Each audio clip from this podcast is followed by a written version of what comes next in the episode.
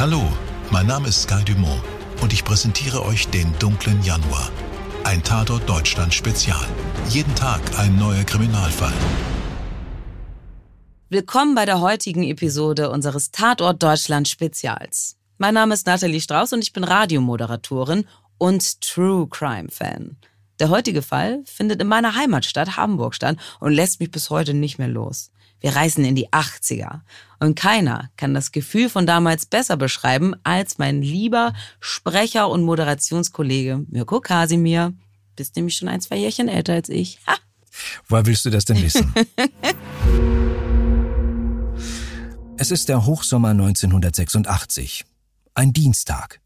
In Bonn regiert eine Koalition aus CDU, CSU und FDP unter Bundeskanzler Helmut Kohl. Kapitän der deutschen Fußballnationalmannschaft ist Klaus Alofs. Die Reaktorkatastrophe von Tschernobyl liegt gerade einmal drei Monate zurück und zwei Tage zuvor ist das bis dahin größte Rockkonzert der deutschen Geschichte zu Ende gegangen. Ein Protestfestival gegen die umstrittene Wiederaufbereitungsanlage Wackersdorf mit über 100.000 Besuchern. Auf Platz 1 in den Charts stehen Level 42 mit Lessons in Love, dahinter tummeln sich Falco, Hubert K., Sandra, Samantha Fox und Madonna. Verlierer der Woche ist Modern Talking. Abgestiegen von Platz 6 auf Platz 15 mit Atlantis is Calling, SOS for Love. Atlantis is calling, SOS for Love. Ja, ja, ja. Danke für den Ohrwurm, lieber Mirko. Den werde ich jetzt den ganzen Tag im Kopf haben. Der 29.07.86 ist jedenfalls so 80er, wie ein Tag nur sein kann. Und das Verbrechen, besser gesagt die Verbrechen, über die wir heute sprechen, die konnten auch nur so in den 80ern stattfinden. Mirko, erzähl mal. Das Polizeipräsidium Hamburg, ein schmuckloses Hochhaus am Berliner Tor im Stadtteil St. Georg, ragt 85 Meter in den strahlenden Sommerhimmel. Die Polizisten, Beamten und Angestellten, die hier ihren Dienst verrichten, können dem schönen Wetter aber nur wenig abgewinnen.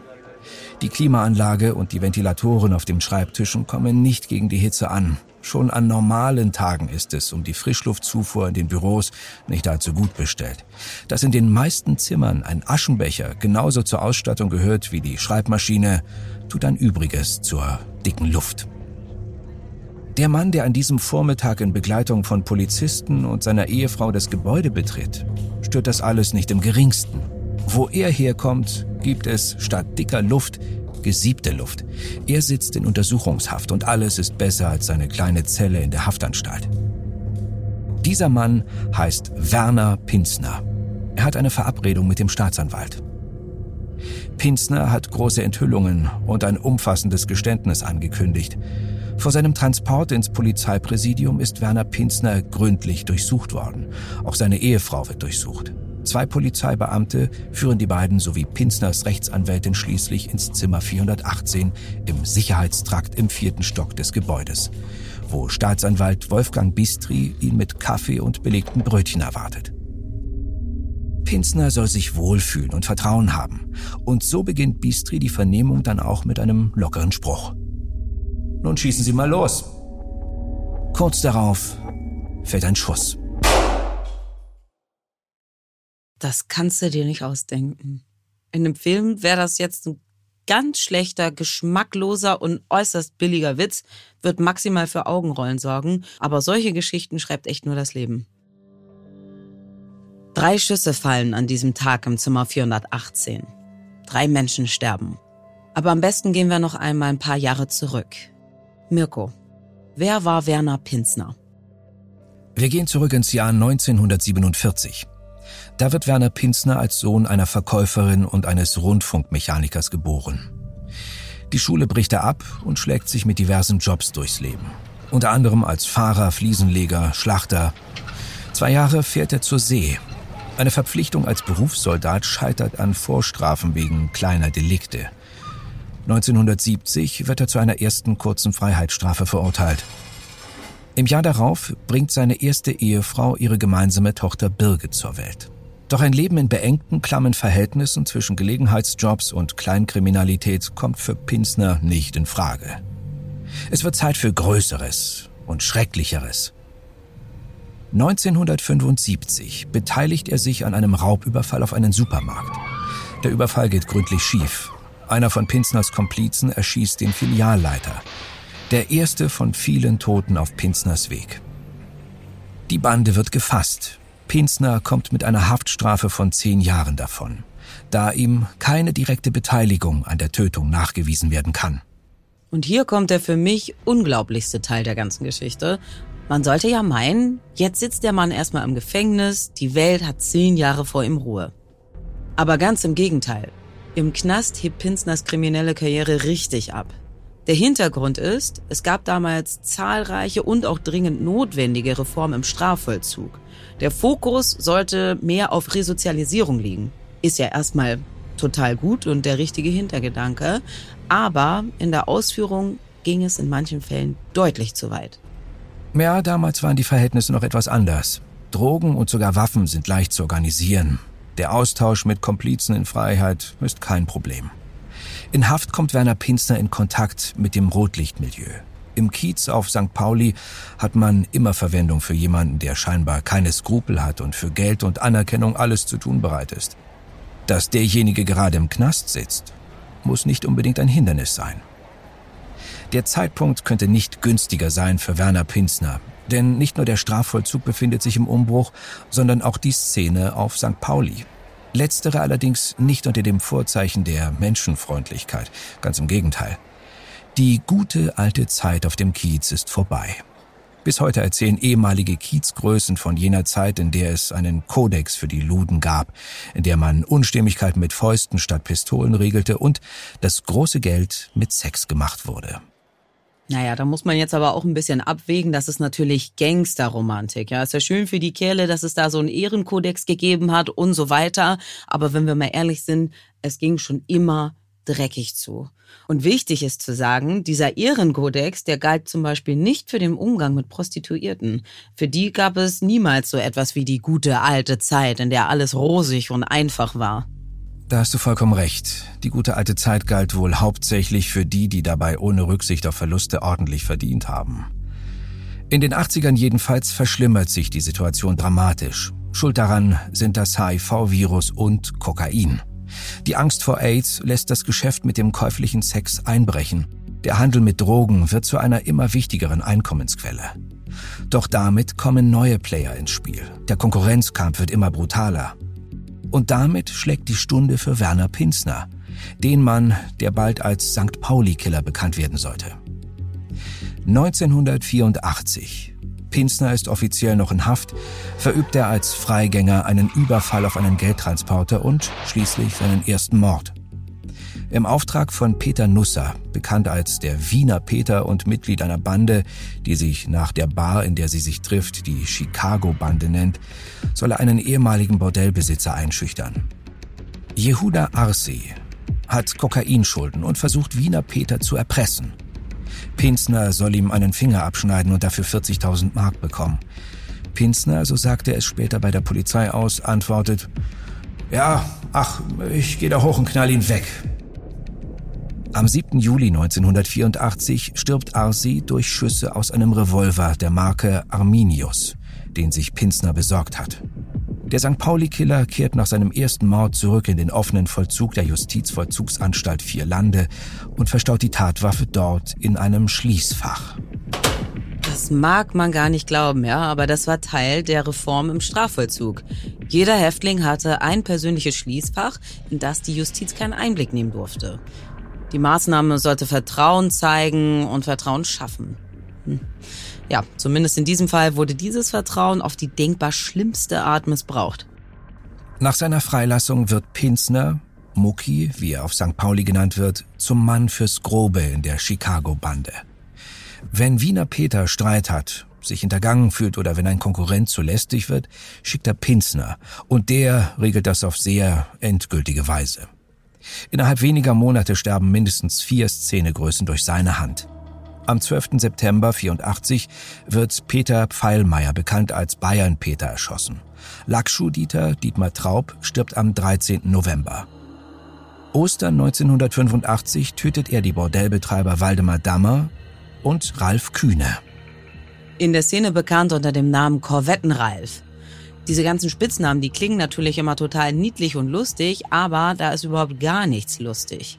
Die ganze Geschichte kommt mir echt vor wie im schlechten Film. Bis heute ist nämlich nicht sicher, wie viele Menschen Pinsner wirklich auf dem Gewissen hat. Vermutlich sind es 14 Menschen. Oder anders gesagt, 12 zum Zeitpunkt seiner Verhaftung 86. Aber Mirko, wie kam man denn Pinsner am Ende auf die Schliche? Tja, ganz einfach, weil Werner Pinsner unvorsichtig wird. Er fühlt sich einfach zu sicher. Unter anderem, weil er sich verliebt hat. Klingt jetzt erstmal nach einem sehr menschlichen Hintergrund, aber du meinst natürlich nicht die Liebe zu seiner zweiten Frau Jutta, richtig? Nein, die meine ich nicht.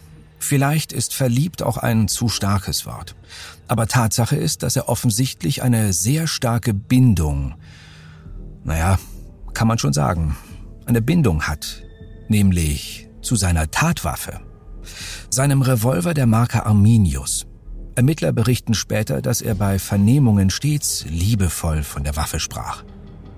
Pinsner setzt den Revolver bei all seinen Morden ein. Und so können mittels ballistischer Untersuchungen die Morde einem einzigen Täter zugeordnet werden. Die Polizei gründet eine Sonderkommission und setzt alles daran, den Täter zu finden. Dafür wurden verdeckte Ermittler ins Milieu eingeschleust und die Ergebnisse zu allen Fällen wurden systematisch zusammengetragen. Ein Szene-Insider liefert schließlich den entscheidenden Hinweis.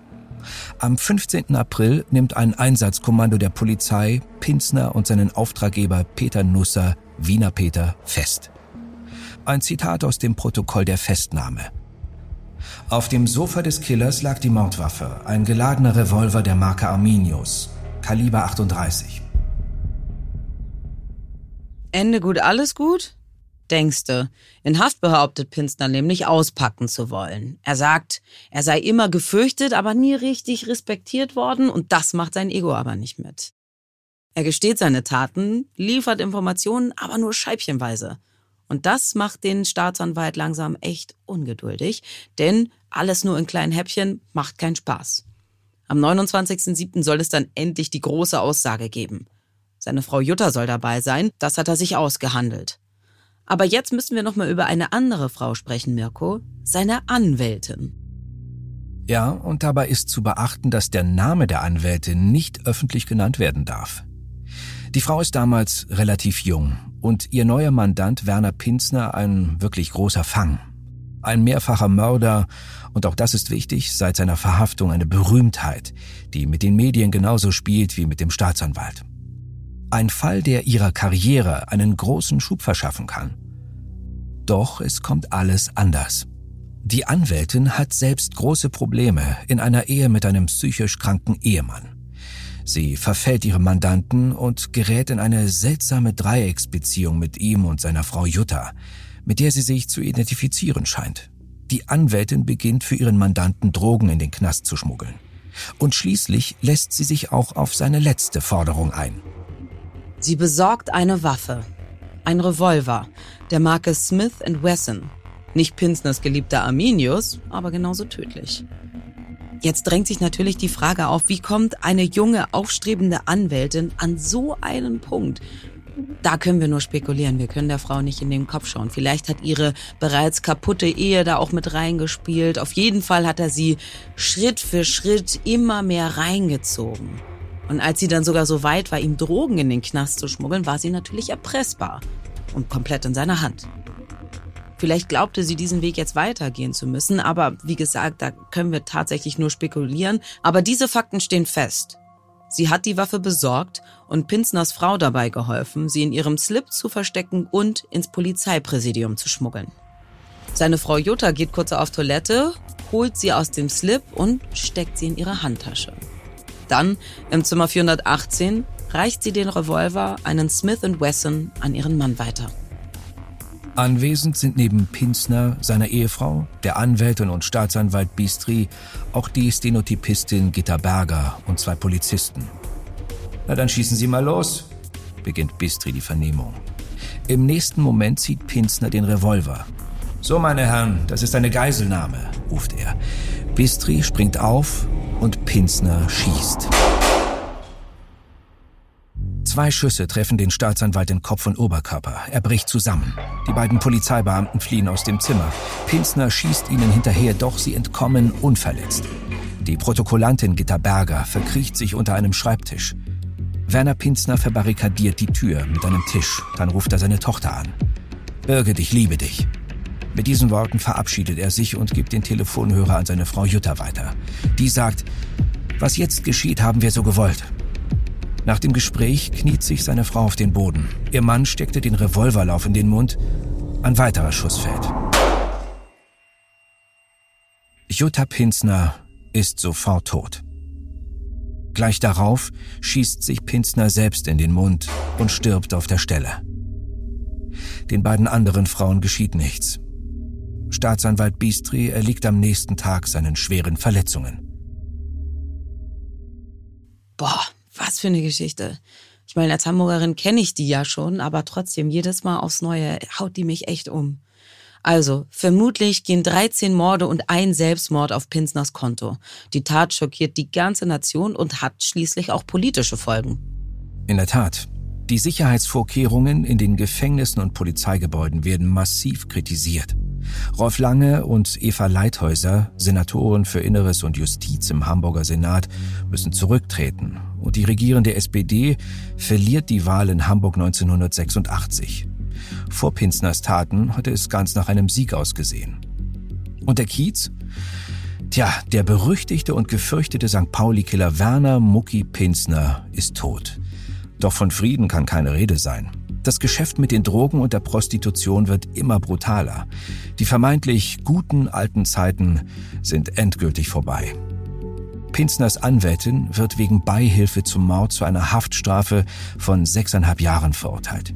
Peter Nusser, der Wiener Peter, der Auftraggeber Pinsners, wird zu lebenslanger Haft verurteilt, kommt allerdings schon im Jahr 2000 frei und wird in sein Heimatland Österreich abgeschoben. Verbunden mit der Androhung, er müsse den Rest seiner Strafe absitzen, sollte er jemals wieder nach Deutschland einreisen. Tja, und im April letzten Jahres wurde er auf dem Flughafen Frankfurt am Main erneut verhaftet. Es war zwar nur ein kurzer Zwischenstopp auf der Reise von der Dominikanischen Republik nach Wien, aber er hat einfach nicht damit gerechnet, nach so langer Zeit im Transit abgefangen zu werden. Und damit sind wir am Ende unserer Geschichte. Aber, Mirko, ich habe echt so viele Fragen. Tja, geht mir genauso. Ich komme einfach nicht drüber hinweg, wie einfach es diesem Mann gemacht wurde. Ein Schließfach im Gefängnis, auf das die Justiz keinen Zugriff hat. Das ist irgendwie unvorstellbar. Das lädt doch geradezu zu einem Missbrauch ein. Der Mann geht zum Freigang raus, erledigt einen Auftragsmord und kommt danach pünktlich und ohne Beanstandung zurück und deponiert die Waffe im Gefängnis. Ich weiß nicht, das ist irgendwie unfassbar.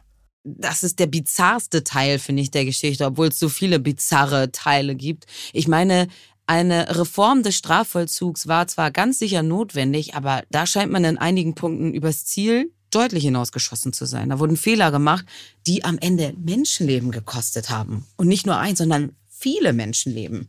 Wichtig ist aber auch, Fehler wurden korrigiert und es wäre so in dieser Form heute nicht mehr möglich. Was mich aber auch nicht loslässt, ist diese merkwürdige Dreiecksbeziehung, ja, die Rolle der beiden Frauen, seiner Ehefrau und der Anwältin, die müssen ja auch irgendwie miteinander ausgekommen sein. Also was da los war, frage ich mich auch. Die müssen ihm ja total hörig gewesen sein.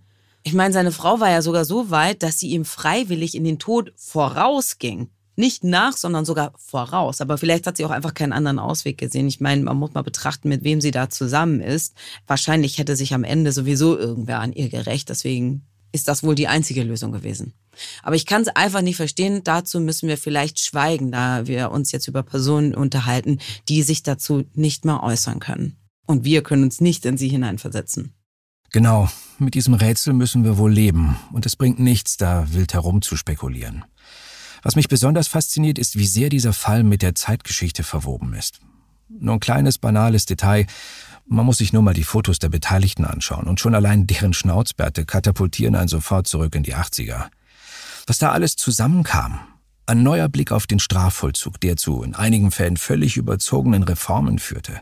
Der Wandel von St. Pauli von einer, ich sag mal, Triebabfuhrstation für Seemänner zu einem Touristenmagnet das Auftauchen von HIV und die Welle harter Drogen, die damals über den Westen hereinbrach, der Beginn der organisierten Kriminalität, wie wir sie heute kennen. Da haben wir echt einiges zu verdauen. Ich meine, als Hamburgerin kenne ich die Geschichte gefühlt in- und auswendig, aber sie lässt mich einfach nicht los. Also gibt viel darüber nachzudenken. Wir danken euch auf jeden Fall sehr fürs Zuhören und hoffen natürlich, dass wir euch keinen Ohrwurm in den Kopf gesetzt haben mit Atlantis is calling. SOS, SOS Verlauf. Ja, genau so. Oh nein, hör bloß auf damit. Liebe Podcast-Hörerinnen und Hörer, wir würden uns freuen, wenn ihr auch bei der nächsten Folge wieder dabei seid. Bei Tatort Deutschland Spezial. Euer Mirko und eure Nathalie. Den Fall des Reeperbahn-Killers Werner Pinsner zeichnen wir nach mit Artikeln aus Bild, Welt, Spiegel und Fokus sowie dem Dokumentarfilm Die großen Kriminalfälle der St. Pauli-Killer. Redaktion Stefan Netzeband und Antonia Heyer. Produktion Marvin Schwarz.